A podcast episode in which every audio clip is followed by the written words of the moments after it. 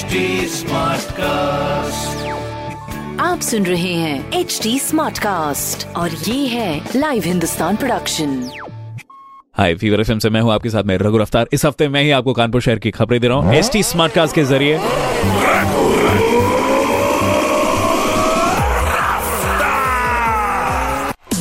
पहली खबर, कोरोना संक्रमण को लेकर प्रशासन काफ़ी सख्त है। लोगों को सख्ती के साथ में कोरोना की गाइडलाइंस को फॉलो करने के लिए कहा गया है। दूसरी खबर, कोरोना काल में सबसे सस्ते वेंटिलेटर और रुपए सौ की पीपीई किट बनाने के लिए आईआईटी के प्रोफेसर एस एन सिंह और प्रोफेसर अरुण शुक्ला को पुरस्कार देकर सम्मानित किया जाएगा। तो ढेर सारी शुभकामनाएँ और तीसरी खबर, गुरुवार को हड़ताल होने के कारण बैंक बंद रहेंगे, लेकिन एसबीआई की ज़्यादातर ब्रांचेस खुली रहेंगी। तो बाकी जो बैंक धारक हैं अपना अपना ध्यान रखें। गुरुवार के दिन नो एंट्री यानी ये खबरें मैंने पढ़ी हिंदुस्तान अखबार से। आप भी पढ़िए क्षेत्र का नंबर वन अखबार हिंदुस्तान।